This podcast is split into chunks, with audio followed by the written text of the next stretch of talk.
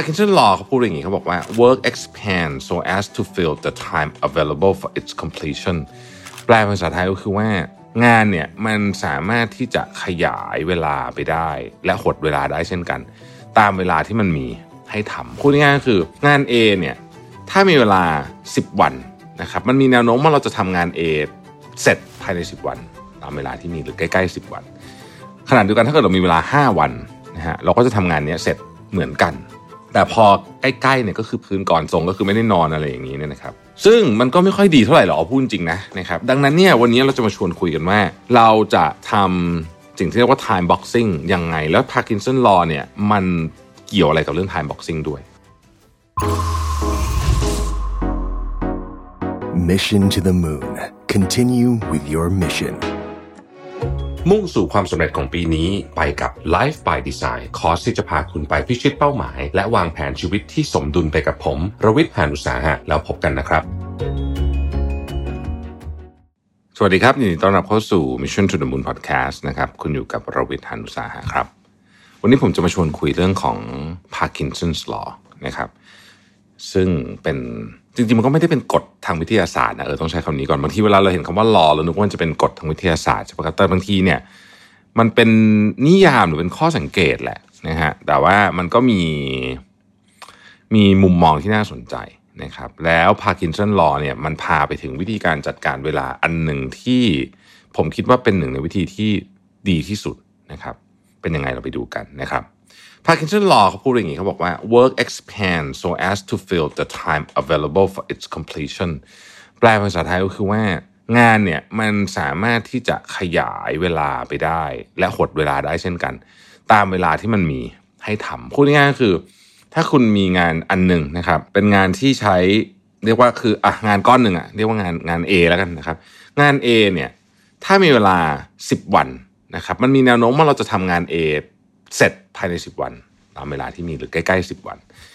ขณะเดียวกันถ้าเกิดเรามีเวลา 5 วันนะฮะเราก็จะทำงานนี้เสร็จเหมือนกัน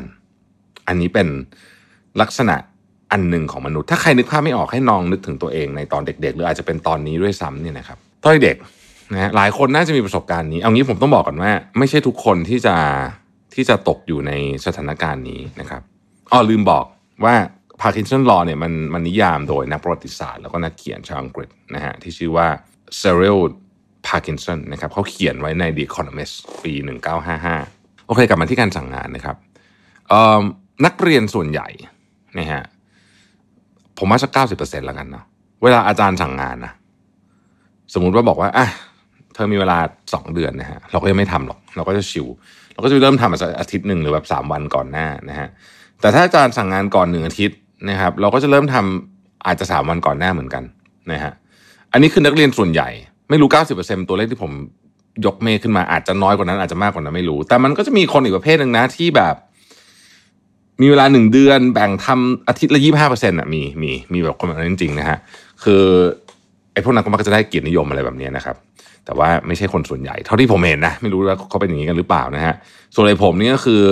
ผมและเพื่อนผมกันนะฮะ ก็นั่นแหละฮะมี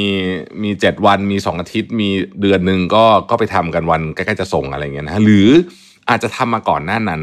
นิดนิดหน่อยหน่อยปอปแปะแปะนึกออกไหมฮะคือคือเหมือนกับอาจจะเริ่มทำอะไรบางอย่างไปหน่อยนะ แล้วก็เริ่มตอนเออ อันนี้จะเห็นภาพชัดขึ้น สมมุติว่ามีเดือนหนึ่งแล้วกันนะฮะ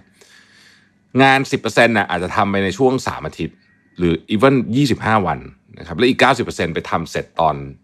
ปลายทางนะฮะและงานจะทำได้มากที่สุด วันก่อนส่ง ปรากฏการณ์นี้เกิดขึ้นกับผมตอนโตเหมือนกันเวลาเขียนต้นฉบับหนังสือเหมือนเป๊ะเลยนะฮะคือ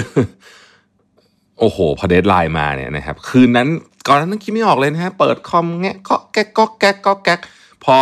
ไอ้วันนี้ต้องส่งนะฮะ ไอ้คืนนั้นน่ะก็เขียนได้ มันมีอยู่ช่วงหนึ่งผมเป็นคอลัมนิสต์ไม่รู้เคยเล่าให้ฟังมานะฮะ คือมีช่วงหนึ่งเหมือนคอลัมนิสต์ก็คือต้องเขียนบทความอาจจะทุกสองอาทิตย์อะไรอย่างเงี้ยนะฮะ ก็ปรากฏการณ์คืออย่างนี้เลยคือเริ่ม เมื่อวานส่งบทความก่อนหน้านั้นไป ก็ตั้งใจคราวนี้เราจะไม่ไปลนคืนก่อนนะเราก็เริ่มเลยฮะเปิดปุ๊บหาข้อมูลอะขึ้นโครงและโครงเนี่ยก็ทิ้งอยู่งั้นนะอีกประมาณสักสองเกือบสองอาทิตย์นะฮะแล้วไอ้วันก่อนส่งอะก็อยู่ดีๆก็มีตัวอักษรแล่นมานะฮะจนเสร็จจนได้นะครับ ในตอนทำงานนะฮะหลายคนก็จะมีประสบการณ์แบบนี้เหมือนกันว่า อย่างกรณีของผมเนี่ยนะฮะโตแล้วใช่ไหมทำงานเนี่ยเขียนเขียนบทความถ้าสมมุติว่าเขาเลื่อน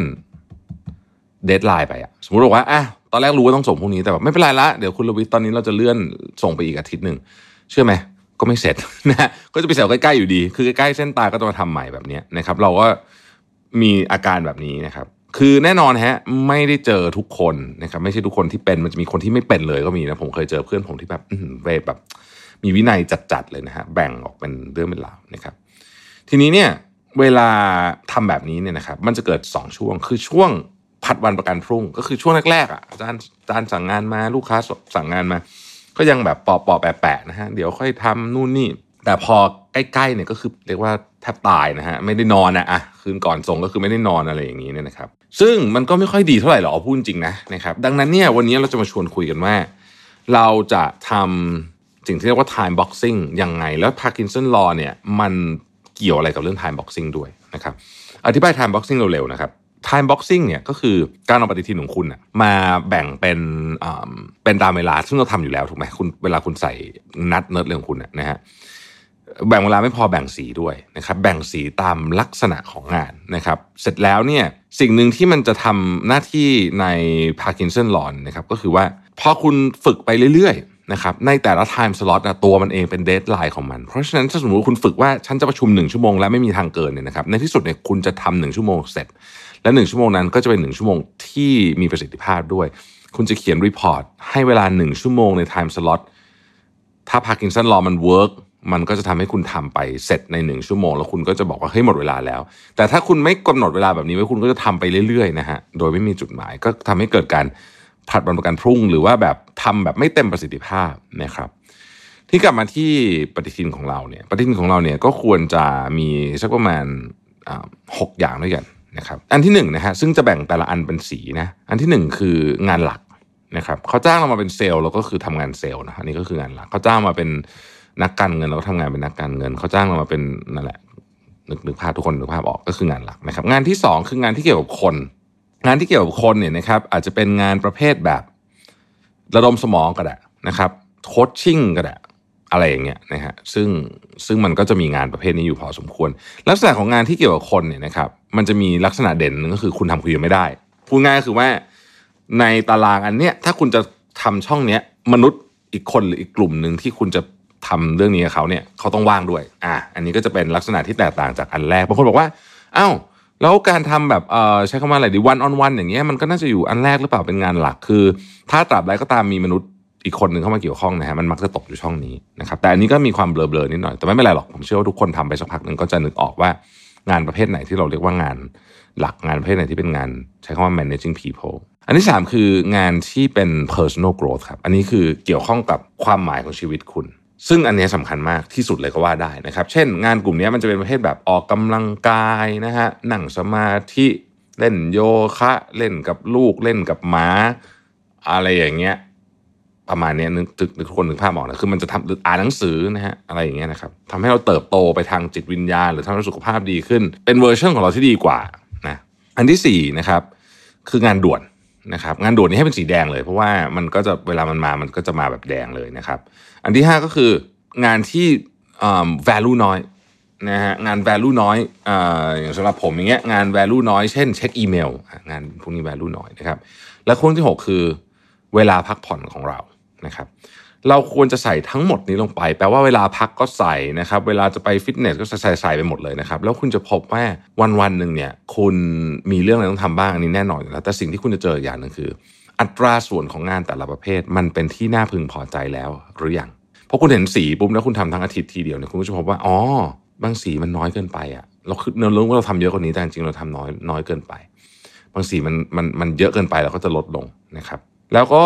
สีที่เป็น personal growth อะที่เป็นผู้ออกกำลังกายอะไรเงี้ยเมื่อมันอยู่ตรงไหนเนี่ยพยายามที่จะปกป้องมันเหมือนแก้วเจรไนเลย เพราะว่าอันเนี้ยเป็นอันที่ถูกละเลยได้ง่ายที่สุด ในบรรดางานแทบทุกประเภทที่เราพูดมา เพราะอะไรเพราะว่าอย่างสมมติว่าคืนนี้คุณคุณดูซีรีส์ดึกเงี้ยนะฮะแล้วพรุ่งนี้ตั้งใจว่าจะไปวิ่งลงในตารางมาแล้วเนี่ยแค่นี้การวิ่งเราก็พังนะเพราะว่าวันนี้ดูซีรีส์ดึกเป็นต้นนะครับเราก็จะเห็นเลยว่าอ้าวงานแต่ละประเภทที่เรามีเนี่ยสรุปแล้วเวลามีค่าของเราเนี่ยมันถูกใช้ไป อย่างเหมาะสมหรือเปล่า สมมุติว่าคุณทำงาน low value เยอะนะ สมมติว่าคุณมันออกมาเยอะคุณจะแบบเฮ้ยเราจะเป็นจะต้องทำงาน low value เยอะขนาดนี้เลยเหรอนะครับอะคุณก็จะได้มาออกแบบใหม่งานที่เป็น low value อย่างเงี้ยสมมตินะฮะมันควรจะอยู่ช่วงบ่ายไหมเพราะว่าสสสมองเราช่วงเช้าคนจะเก็บไปทำงานที่ high value กว่าหรือเปล่า แบบนี้เป็นต้นนะครับพอคุณทำฝึกแบบนี้ไปเรื่อยซึ่งผมทำแบบนี้มานานแล้วเนี่ยนะฮะคุณจะพบว่าคุณจะจัดการวันของคุณได้ดีขึ้นเยอะมากเลย อันนี้ผมรับประกันนะครับ มันมีคนหนึ่งเขาเป็น CEO ของ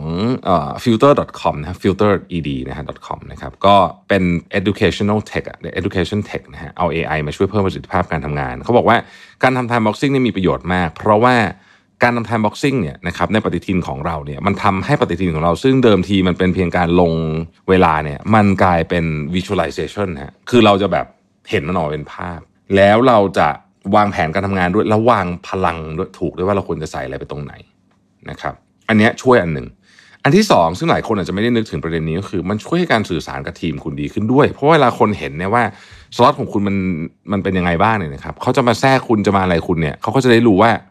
มันเหมาะสมหรือเปล่า เออ ประมาณนี้นะครับ อีกการหนึ่งที่เป็นผลพลอยได้แล้วกันต้องใช้คำนี้ก็คือว่า มันเป็นการบันทึกครับว่าที่ผ่านมาเนี่ยเราใช้เวลาของเราเป็นยังไงบ้างนะครับ คือเวลาเราทำทำไประหว่างสัปดาห์เราก็ปรับสล็อตของเราไปตามจริงใช่ไหมทีเนี้ย มันเหมือนไดอารี่ประมาณนั้นนะฮะก็คือว่าคุณก็ย้อนกลับไปดูได้ว่าเอ๊ะที่ผ่านมาหนึ่งเดือนเนี่ยนะครับไทม์สล็อตของมันถูกใช้ไปกับสีอะไรบ้าง แล้วมันมันเป็นอย่างที่เราตั้งใจหรือเปล่ามันเป็นชีวิตที่เราอยากได้หรือเปล่าในการใช้เวลาแบบนี้นะครับอีกการหนึ่งเนี่ยก็เป็นอันนี้เป็นงานวิจัยของ World Economic Forum บอกว่าการทำ time boxing เนี่ยมันคือกระบวนการในการควบคุมเวลาของเราได้ระดับหนึ่ง นะฮะที่บอกว่าระดับหนึ่งเพราะว่ามันจะมีของบางอย่างที่คุณควบคุมอาจจะยังไม่ได้เช่นงานด่วนอะไรแบบนี้มันมามันก็จะมาใช่ไหมควบคุมได้ระดับหนึ่งพอเราควบคุมเรื่องงานได้นะครับ ความสุขจะมาด้วย เพราะมนุษย์เราเนี่ยถ้าควบคุมอะไรไม่ได้เลยโดยเฉพาะเรื่องงานเนี่ยนะครับ เราจะรู้สึกว่าแบบเราจะไม่ชอบอะเพราะฉะนั้นเนี่ยการทำ time boxing แบบนี้เนี่ยมันจะทำให้คุณเนี่ยสามารถที่จะควบคุมเรื่องงานได้มากขึ้นอย่างน้อยที่สุดคุณรู้สึกว่าคุณสามารถควบคุมอะไรบางอย่างในมิติของการทำงานได้นะครับ และจุดนี้เป็นจุดที่สำคัญมากนั่นเองสรุปว่า Parkinson Law กับ Time Boxing เนี่ยมันเป็นเรื่องต่อเนื่องกันนะครับที่มีประโยชน์มาก ส่วนตัวเนี่ยใช้มานานแล้วนะฮะแล้วก็แล้วก็มีโอกาสได้พูดให้หลาย ๆ ที่ฟังแล้วนะครับ ก็รู้สึกว่าเป็นหนึ่งในการตัดสินใจทำเรื่องนี้ที่มีประโยชน์จริง ๆ นะครับผมมีข้อแนะนำนิดหน่อยก็คือแรกๆอย่าไปเครียดกับมันมากหมายถึงว่าคุณจะทำไม่ได้หรอกตามที่คุณเขียนไว้นะครับไม่ต้องเครียดค่อยๆปรับไป แล้วคุณจะรู้ว่าเราไหวประมาณไหน เช่น เราอาจจะเคยคิดว่าเราอ่าน report ความยาวเท่านี้สามสิบหน้าเนี่ยเฮ้ยชั่วโมงนึงมันต้องเสร็จดิปรากฏอ่านชั่วโมงนึงไม่เคยจบเลยเนี่ยนะฮะก็แปลว่าเราอาจจะประเมินอะไรที่มัน over ไปในตอนแรก ซึ่งถ้าคุณประเมิน over ไปมันก็ทำให้การจัดการตารางของคุณเนี่ยในทางทฤษฎีเนี่ยมันออกมาไม่ดี ดังนั้นเนี่ยพอเรารู้แล้วว่าอ๋อจริง ๆ 30 หน้ามันต้องชั่วโมงครึ่งนะครับ คุณก็จะทำ time boxing นี้ได้ดีขึ้น แล้วมันก็คุณก็จะจัดการหรือว่าเข้าใจ